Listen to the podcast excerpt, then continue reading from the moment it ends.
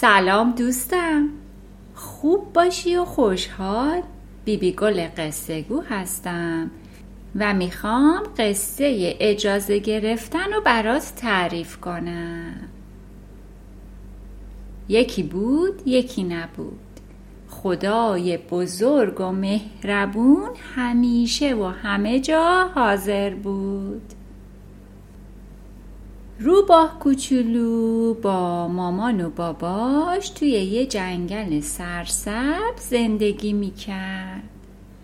روباه توی جنگل دوستی نداشت. یه روز مامان روباه گفت: پسرم، خبر خوشی برات دارم. تصمیم گرفتم سه شنبه حیوانات جنگل رو به خونه دعوت کنم. روباه قصه ما خیلی خوشحال شد، چون میدونست میتونه کلی برای خودش دوست پیدا کنه. روز سه شنبه بود و مامان روباه غذاهای خوشمزه‌ای پخته بود. روباه کوچولو هم منتظر مهمونا شد. وقتی همه اومدن، روباه کوچولو اونا رو به اتاقش برد تا با هم بازی کنن. ولی چشمتون روز بعد نبینه که حیوانات هر کدوم بدون اجازه یکی از اسباب بازیاشو برداشتن. بچه روباه با صدای بلند گفت: به وسایلم دست نزنید. حیوانات جنگل که از صحبت روباه کوچولو ناراحت شده بودن، از اتاقش بیرون رفتن. مامان روباهه که متوجه شد، پیش روباه رفت و گفت: چیزی شده پسرم؟ روباه کوچولو گفت: دوست ندارم اسباب بازیامو به اونا بدم.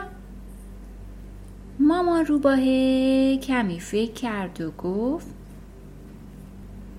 پس اینطور باشه، دوستات رو هم از دست میدی، باید فکری بکنیم.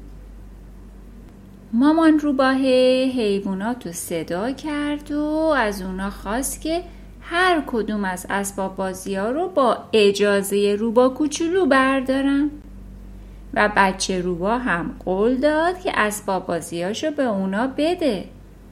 روباه کوچولو از اینکه حیوانات بی اجازه به وسایلش دست بزنن ناراحت شده بود، ولی حالا که حیوانات متوجه اشتباهاتشون شده بودن، اونم بهشون اجازه داد که با اسباب بازیاش بازی کنن.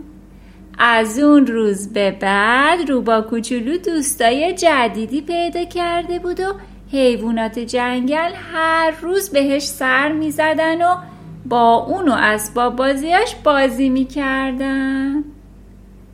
دوست داشتی این قصه رو؟ تا یه وقت دیگه و یه قصه دیگه به خدای بزرگ و مهربون میسپارمت عزیزم. خدا نگهدار.